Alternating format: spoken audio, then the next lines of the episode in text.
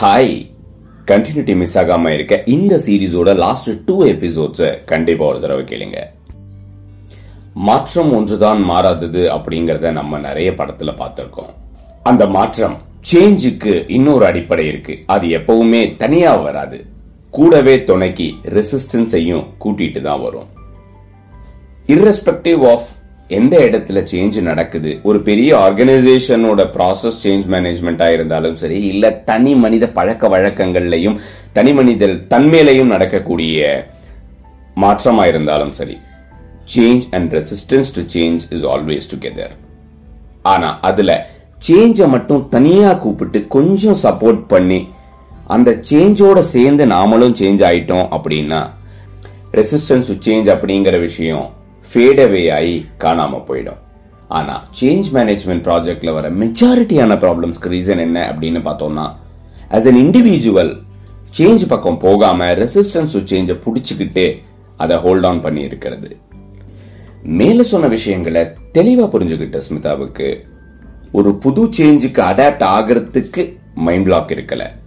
Something new is always interesting அப்படிங்கிற ஒரு feel ரொட்டீனை தாண்டி ஏதாவது ஒரு பொறுப்பு வந்தது அப்படின்னா அது எப்பவுமே அறிவு பசிக்கு தீனி போடும் அப்படிங்கிற ஒரு எக்ஸைட்மெண்ட் ஜோன்லயே இருந்தாங்க. அந்த எக்ஸைட்மெண்ட் உடைய விளைவா ஆல்சோ மாற்றம் அப்படிங்கிறது எப்பவுமே ஒரு லேர்னிங் கர்வோட சேர்ந்து தான் வரும் அப்படிங்கக்கூடிய புரிதல் அவங்களை எப்பவுமே ஒரு கியூரியஸான மைண்ட் செட்லயே வச்சிருந்தது. இது அந்த ஜேர்னியோட எல்லா ஆஸ்பெக்ட்லயுமே ரிஃப்ளெக்ட் ஆச்சு.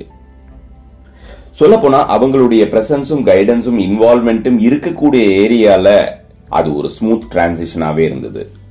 Irrespective of as usual pressure இந்த ஜேர்னி முடியற வரைக்கும் அதுக்கு ஒரு ஃபுல் ஸ்டாப் வைக்கிற வரைக்கும் அவங்க எனர்ஜெட்டிக்கா தான் இருந்தாங்க. ஒரு ஆங்கிள் பார்த்தோம்னா ஒரு சொல்யூஷன் சென்டரா இருந்தாங்கன்னு சொல்லலாம்.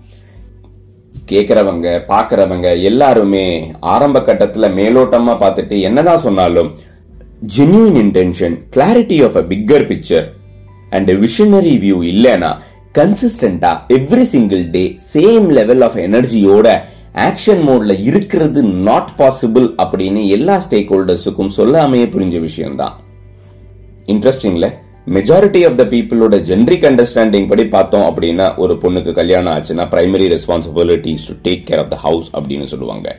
அதுவும் குழந்தைன்னு ஒன்று பிறந்துட்டா கேட்கவா வேணும்? Primary responsibilities overloaded with motherhood wife household source இது எல்லாத்தையும் தாண்டி இஃப் விமன் இஸ் ஒர்க்கிங் அப்படின்னா financial needs career driven independent feeling social peer pressure இது மாதிரி காரணங்கள் சொல்லிக்கிட்டே போகலாம் எப்படி பார்த்தாலும் there is always an option to draw responsibility when it comes to job ஆனால் ஆனா having an option அதை தாண்டி if they choose to extend their hands and take responsibility அதுக்கு ஒரே ரீசனாக தான் இருக்கணும் self satisfaction at work career driven is a very generic casual statement இந்த story is all about working women and their relationship with their day to day work and their view point அடுத்து ஒரு இன்ட்ரெஸ்டிங்கான எபிசோட்ல மீண்டும் பேசலாம் thank you